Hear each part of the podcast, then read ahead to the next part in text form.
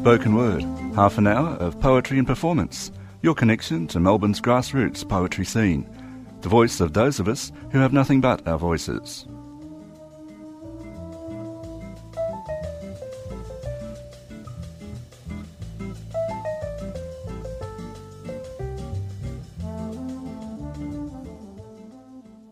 You're listening to the Spoken Word program on 3CR. We're proud to be broadcasting from the lands of the Wurundjeri people of the Kulin Nation, and I pay my respect to elders past, present, and emerging. My name's Carmen Main, and our guest today is Josh Cake. Josh, thank you so much for taking the time to be here. Thank you for having me, Carmen. Now, I understand you've got a bunch of poems that you would like to share with us. Absolutely. On my way to work, seated not crammed, the tram climbs Bourke Street. It jolts and jostles and jerks fleets of crisp suits and crisper skirts neatly burrowing through the work week to earn meat and burn heat. And we're alone and introverted, on our phones, all eyes averted. There's an old man on the tram. Instead of a smartphone, he holds a newspaper, and as the cart groans past skyscrapers, everything seems normal. I notice that his hand is shaking enough to hear the pages fluttering, but this sound isn't groundbreaking. After all, the tram is shuddering, and it is very cold, and he is like a hundred years old. And apart from the slight hand shying, he seems fine, still legs, straight spine. So, untroubled, I go back to the Prozac fun bubble that is my phone. Have you seen this? The old man speaks, breaking the silence. Not that there is no sound. The carriage creaks, brakes squeal at sirens as the city swirls round. Tram bells ding to blare a warning or share a good morning. Our phones ding rewarding us so they can keep recording us. Everything is fume and noise except the human voice, but on our tram that human silence is broken, and every eye meets his, for the old man has spoken, and now he repeats his question Have you seen this? He holds up the newspaper to his opposite neighbour and whispers, Nazis. He asks us, no one and everyone, how are they back again? And it's like he's back again. His whole body clenches as he talks about trenches, how he saw so many men die, felt so many friends die, how every day since 1944 he has missed his best friend Peter, who gave his life in the war. Yet through 70 years of grief, he's been consoled by the belief that Peter's death was worthwhile if his last breath occurred while they were stopping the Nazis from wiping out Jews and destroying everything good and true. And today, this old man reads the news sees the mobs with swastika tattoos, and asks us, Did my friend die for nothing? And now, when I read the news of Nazis growing in European Parliament seats in the Australian Senate and American streets, when Nazis online feel stung by our tweets and send death threats to get our words to retreat, we will not be defeated. Because somewhere inside, I'm still crying at the old man's eyes when he misses his friend Peter and asks us why. Why there are still Nazis. And did his friend die for nothing? Thank you so much, Josh. That was an amazing first piece. Thank you, Carmen. Um, can I ask, how did you start writing poetry? When did you start doing that? Oh, I wrote a bunch as a very small child when I was like eight or nine, and um, I managed to get published in a few things, um, poems by young Australians. And then when I was 13, I decided I didn't like anything I'd ever written, and I threw it all away. uh, I think there are a few things published, but I don't have any of the rest and I didn't write again until I was 18. Hmm. So I sleep really well at night knowing that there doesn't exist any poetry written by me in my angsty teenage years from like 14 to 17. there wasn't any. And when I got back to poetry at age 18, it was much less page poetry like I tried to do as a child and much more performance poetry. Mm, yeah, because I guess perhaps with the performance pieces, there's that immediacy of connection. Is Mm-hmm. that something that you aim for, or are you just trying to express what comes to mind, or Hmm. because I feel there's a lot of craft in your work still. Oh, thank you. I don't, I hope so. I'm trying. Um, I, I do appreciate connection. I think when I started again, started up again when I was 18, I was just trying to get words out, and I think I was looking for impact. I always wanted to convince someone of something, and as I grew up and stopped being a teenager, I think I started to value connection a little more, whereas before it was all about impact and how am I going to change the world, mm-hmm. and very, you know, the ambitious things you want to do when you're a teenager. I, I don't know why I'm doing more performance poetry than page poetry now, Perhaps it's because I do a lot of other performance stuff, so it seems natural. Um, I, I tend to make things with a view to their target audience. So, for example, I love cooking. Before I start cooking, I'll make sure I know who I'm cooking for, you know, what are the dietary requirements and so on.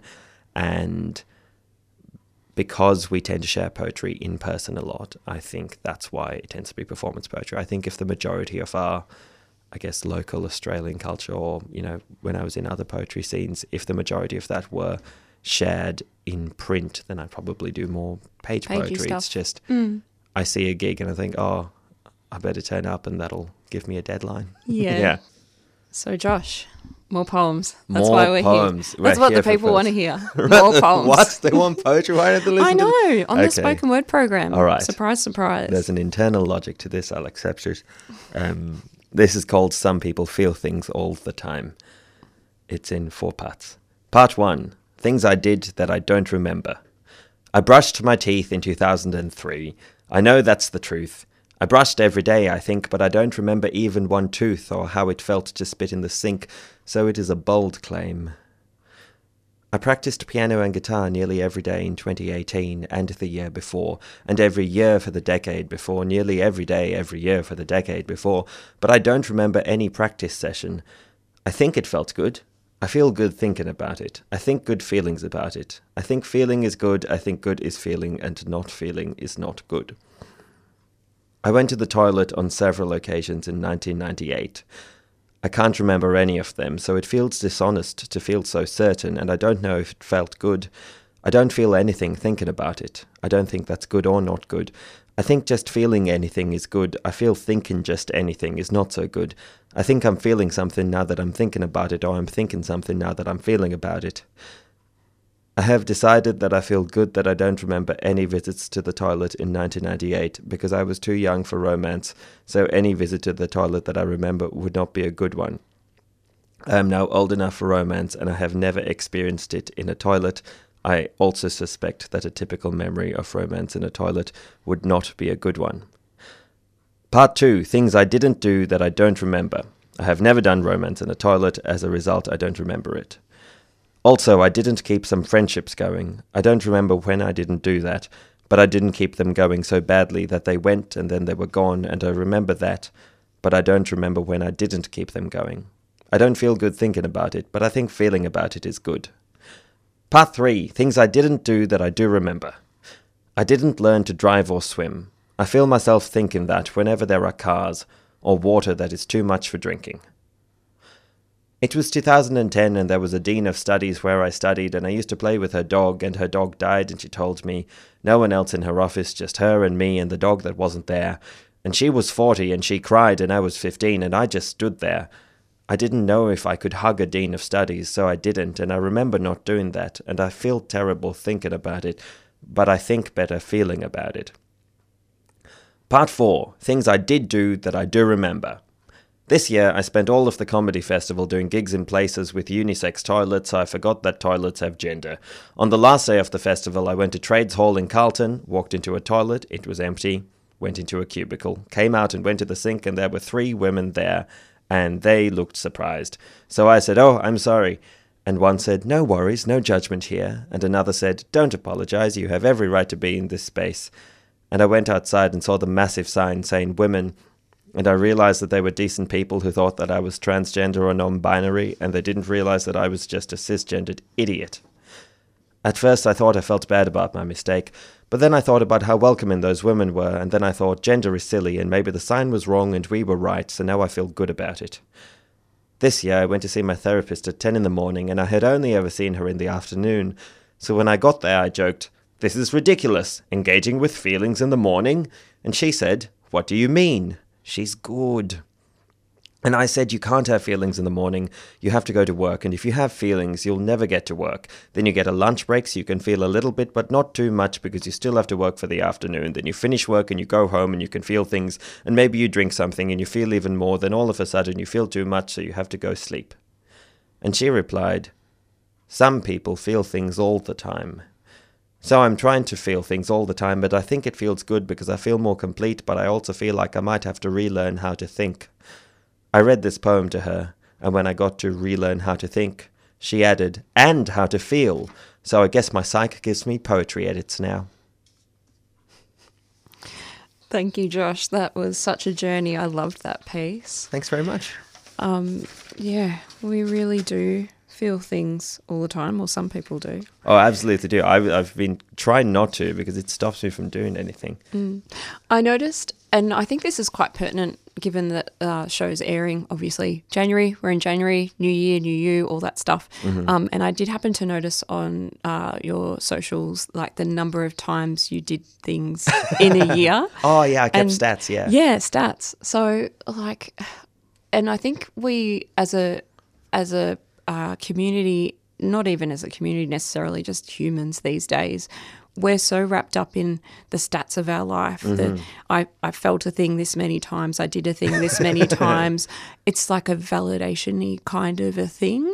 Um, yeah, it's a really weird social construct. And, I, and you touched on it a bit in that piece, I think. Yeah, I mean, I'm very into spreadsheets. Some of my friends call me spreadsheet Josh. My wife has referred to me as a man who wants to fuck spreadsheets. I'm, I'm all, you know, I have a list of.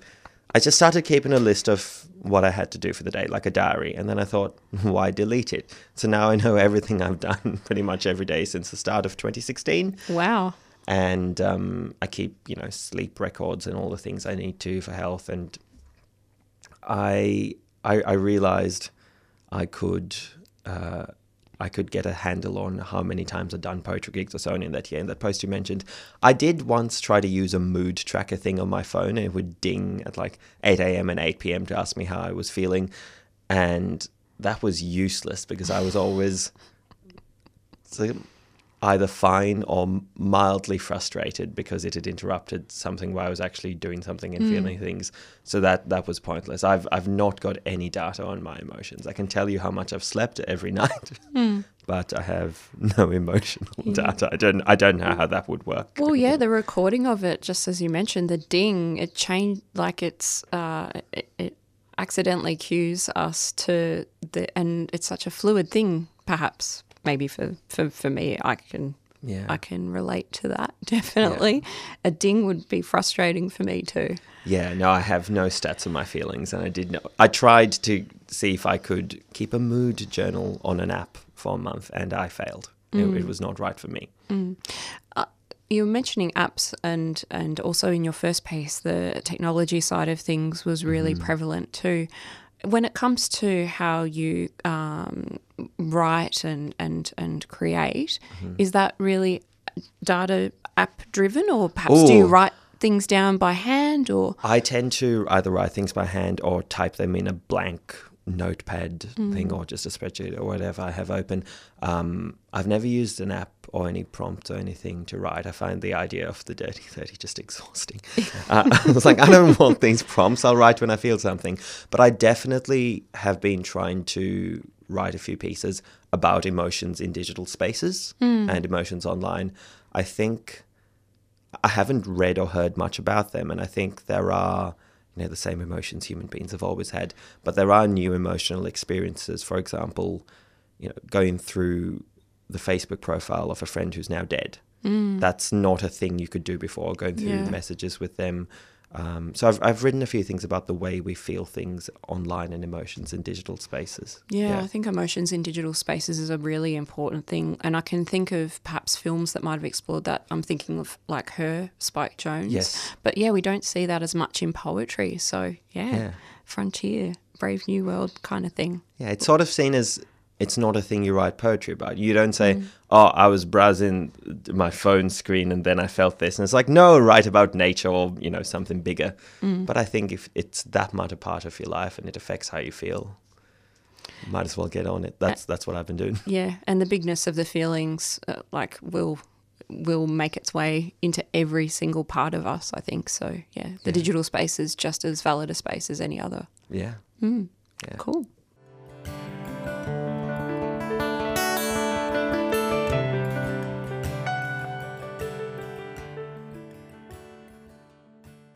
Online, I get derailed. It's tripping me. I can't relax. Where emotions are a playlist and we're skipping through the tracks. Look, your friend had lunch. Like it. Look, your friend made a joke. Laugh, react. Look, your friend is struggling through their father's death. Sad react. Love heart re- sad react. It's weird if you change it. Look, your friend has shared a fascinating tutorial on Danish cord weaving. Wow react. Look, your friend shared an article about Nazis in Spain. Angry react. Look, your friend in Canberra had a baby. Love heart react. These are different friends. They're not all the same friend having the busiest day ever, but it is the same you reading all of these, the same day, the same minute. Mostly I can keep up with the churning, the leap up from mourning to learning, but when an agonized missive from the bereaved is followed by tips on how to lace rope weave, it feels dismissive, like we didn't get space to grieve. In Spain, this article says, Nazis have been granted legal protection, so words or deeds against them are a hate crime. And in Canberra, Robert and Charlotte's newborn Clement is perfection. And how are both of these on my screen at the same time? At the supermarket, they give us dividers so we don't buy each other's bread. I need one here instead. I need to fully rage before I turn the page, so when I scroll on yonder to Clement's tiny face, I can hold a full moment of wonder. Perhaps poetry has the benefit of training us to be fitter for a lifetime of Twitter, because here, whatever stories we tell, whether they're heaven or hell, there's no rush to farewell. We have space to dwell. We have space. We dwell. I am grateful for this clearing, for this sit down meal in a forest of fast food feelings. Why does it help me heal? Why do I love it so much? Because here I get to feel, and I'm never, ever rushed.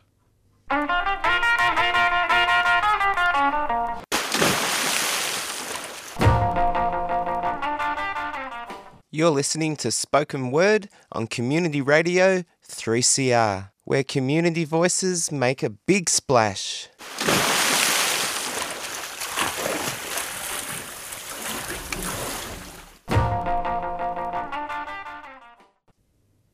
We're back with Josh. You have some more poems to share with us. Yes, yes, I do. I brought a few. Thank you. Um, may I ask, what's the next piece you'll be sharing with the spoken word uh, fan base, people, listeners out there? Are, they necessarily fans if they're listening? Yeah, definitely. Oh, there's people, honestly, there's a lot of people in the community that can't go to Yeah. gigs and are fans of the show. They Oh, listen sure. every week.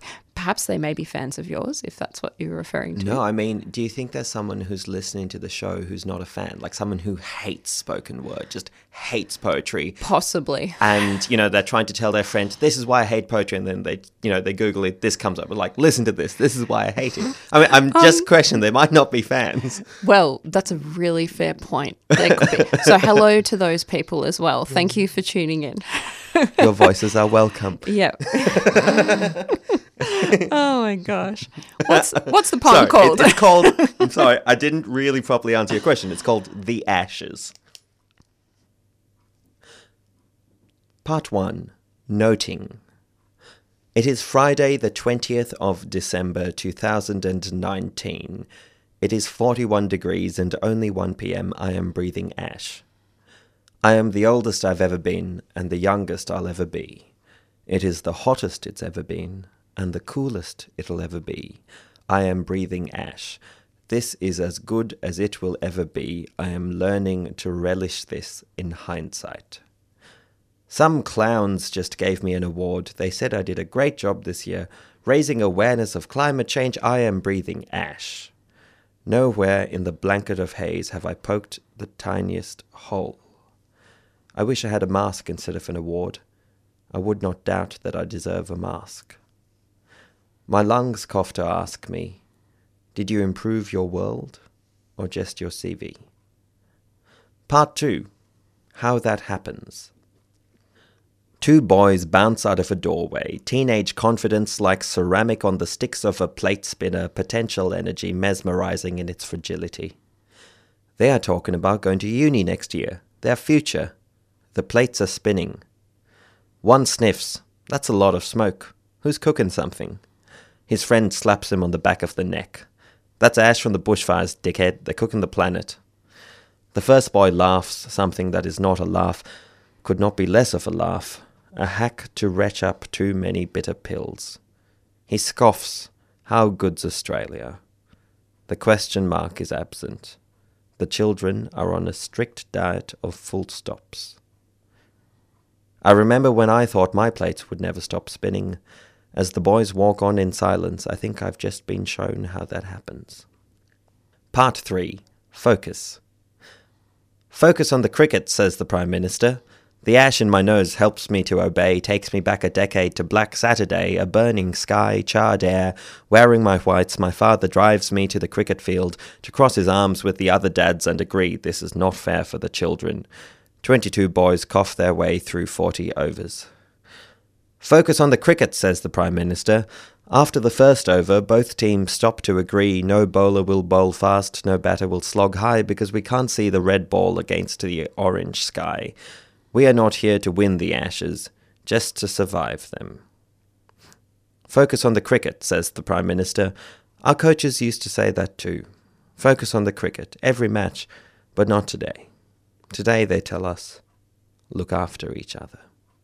You're listening to 3CR 855 AM, the voice of the community. 3CR Community Radio, giving the voice to the community since 1976. It's been a real pleasure spending some time with you, Josh, to hear your words and to share it on the show. Um, we're up to the part where it's your last piece, though, Oh. unfortunately. Or fortunately, if you're one of the people listening, That we- just that we hate about. poetry as Not- evidence not of into widespread. spoken word. Not into spoken word, no. I think that there's enough people out there that really do want to hear your last piece. So Thank you. Oh no, the people who hate it have tuned in to hear to get fodder for why they hate it, and I will aim not to disappoint them. pleasing everybody one way or another. This is called Jacarandas are good punctuation. Good punctuation is a pause that improves the sentence. But some mornings I don't have time to pause, I don't have time to improve, and I certainly don't have time for sentence structure because I have things to do, and I am sentenced to a life that is heavy in its sentience, and walking is wasted on me. A wise walker packs the essentials a curious nose, hopeful ears, hungry eyes. This morning, as usual, I forgot these, but I did remember everything else. Every heavy distress that presses down my chest. I emptied every mess in my lengthy shelves of stress and came back for more. Choices and frowns and cares, hoisted them down the stairs and out of my front door. When I carry groceries, I hate to make two trips, so I fit every bag on my forearms and wrists and all ten fingers, and triumphantly drag myself inside, only to find that I am a tangled fool who cannot release anything. I lift my stresses the same way, pick them up until I cannot put them down, and the plastic loops tighten with gravity and time, strangle my fingers like ten infant turtles into ten crimson purple tips ballooning with blood that cannot turn around. This morning, nose open but shut, ears open but shut, eyes open but shut, I was not properly walking, just dragging heavy thoughts from point A to point B with no point but the way I was pointed, my legs begrudgingly involved, one foot in front of the other, the world my formless treadmill, as I thought of every heavy thing to open dread, shaking rocks through sieves in hope of bread. Then a soft carpet surprised my feet, the footpath padded, revised, and neat, and I looked down at the little lawn of shedded purple petals, and I looked up at the branches where they had grown up before they settled. As I stood there, clutching my heavy things, the tree dropped a petal to show me how it is done. So I let go of all my heavy things and began to walk. And my nose swayed through rain and trees and coffee, and my ears pounced at every bird caw and every tram door, and my eyes did purple somersaults, and walking wasn't wasted on me any more. Jacarandas are good punctuation, a pause that improves the sentence. Beautiful. Thank you, Josh. Thank you, Carmen. Thanks for having me. It's been a delight. Oh, it's a real pleasure. So thank you. Um, I was going to say, if there are listeners out there that really enjoyed your work, which I know there will be, um, how can they find out more? Is there something that they could perhaps have a look at? or- Yes, absolutely. I've I've got a website, joshcake.com. You can find me on Instagram at joshcakemusic, on Twitter at joshcakemusic, Josh Cake on Facebook. I've got a whole season of YouTube videos coming out this month on that's youtube.com slash Josh Cake or just search for my name. Uh, that'll be comedy sketches and songs. And in general, you'll find me around spoken word things in Melbourne if you are fans of spoken word in Melbourne. Yeah. And if you hate it too, you can also find me at Spoken Word Gigs in Melbourne or mainly look on my Instagram, Josh Cake Music, to find out what I'm up to. Excellent. Oh, thank you, Josh. And um, I didn't mention this before, but I perhaps should have. Congratulations on your win at the Spoken Word Prize as well. I Oh. know you got an award that evening. Thank so you very much. I got an honourable mention, which I think is what you got in 2015. Correct. It's what I got in 2015. We're in the Yeah. same club. It's a good club. I It's a quite like club. it. It's a fun club. It's a fun club. yeah. So, congratulations. Thank you very much. It's a pleasure. And um, yeah, thank you so much for taking the time to be here at 3CR. Thank you for taking the time to be here at 3CR. well, yes, I, I do take the time. Are we just copying each other now? no, I'm just. You're thanking me for things that you're also doing, so I'm trying to thank you for them as well. Much appreciated. it's, as I said, great to have you on the show. Thank you very much. You've been listening to Spoken Word on 3CR. Our guest today was Josh Cake. My name is Carmen Main. And briefly, I'd like to touch on something that has happened this week in the spoken word community. The spoken word team at 3CR were very sad to hear of the news that Grant Alexander McCracken has passed away this week. Grant McCracken ensured poetry and spoken word had a place in Melbourne through the Dan Poets at the Dan O'Connell Hotel, and he will be remembered by many for his ability to connect with lots of people from all walks of life, for his larrikin outlook and his incredibly unique and refreshingly honest art. He was a great supporter of 3CR and was an inimitable and essential part of the poetry scene in Melbourne. Vale Grant McCracken, we thank you. We will miss you.